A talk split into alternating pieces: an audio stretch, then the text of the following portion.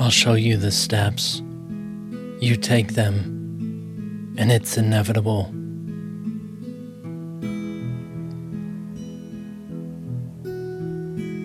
These are the readings of the lessons of A Course in Miracles.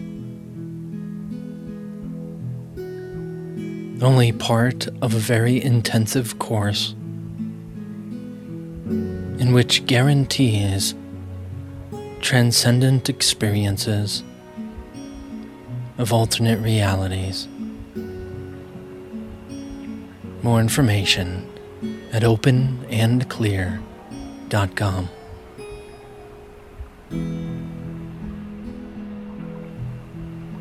Lesson 147 My mind holds only what I think with God.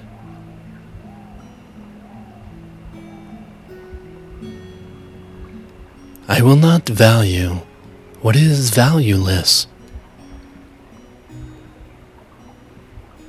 Let me perceive forgiveness as it is.